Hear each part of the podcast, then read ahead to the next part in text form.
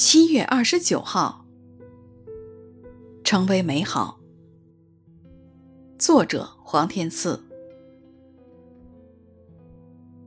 神造万物，各按其时成为美好，又将永生安置在世人心里。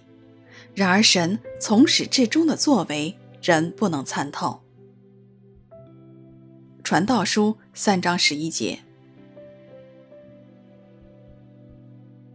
自从人类的始祖犯罪之后，这个世界已经从受造时甚好的完美境界堕落了。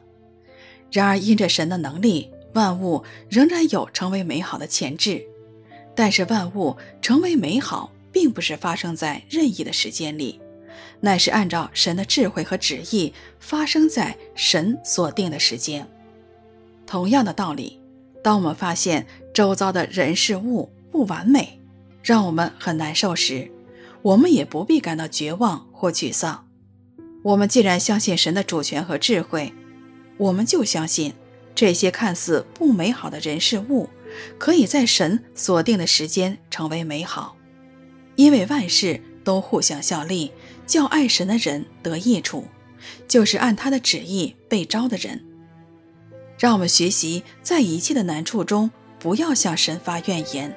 在万物成为美好之前，我们自己应该多亲近神，让神先改变我们，让我们的生命更美好，成为爱神的人。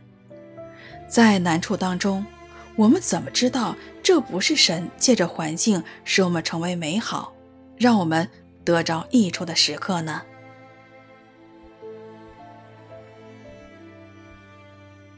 神造万物。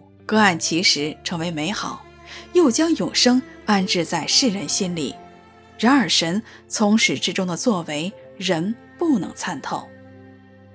传道书三章十一节。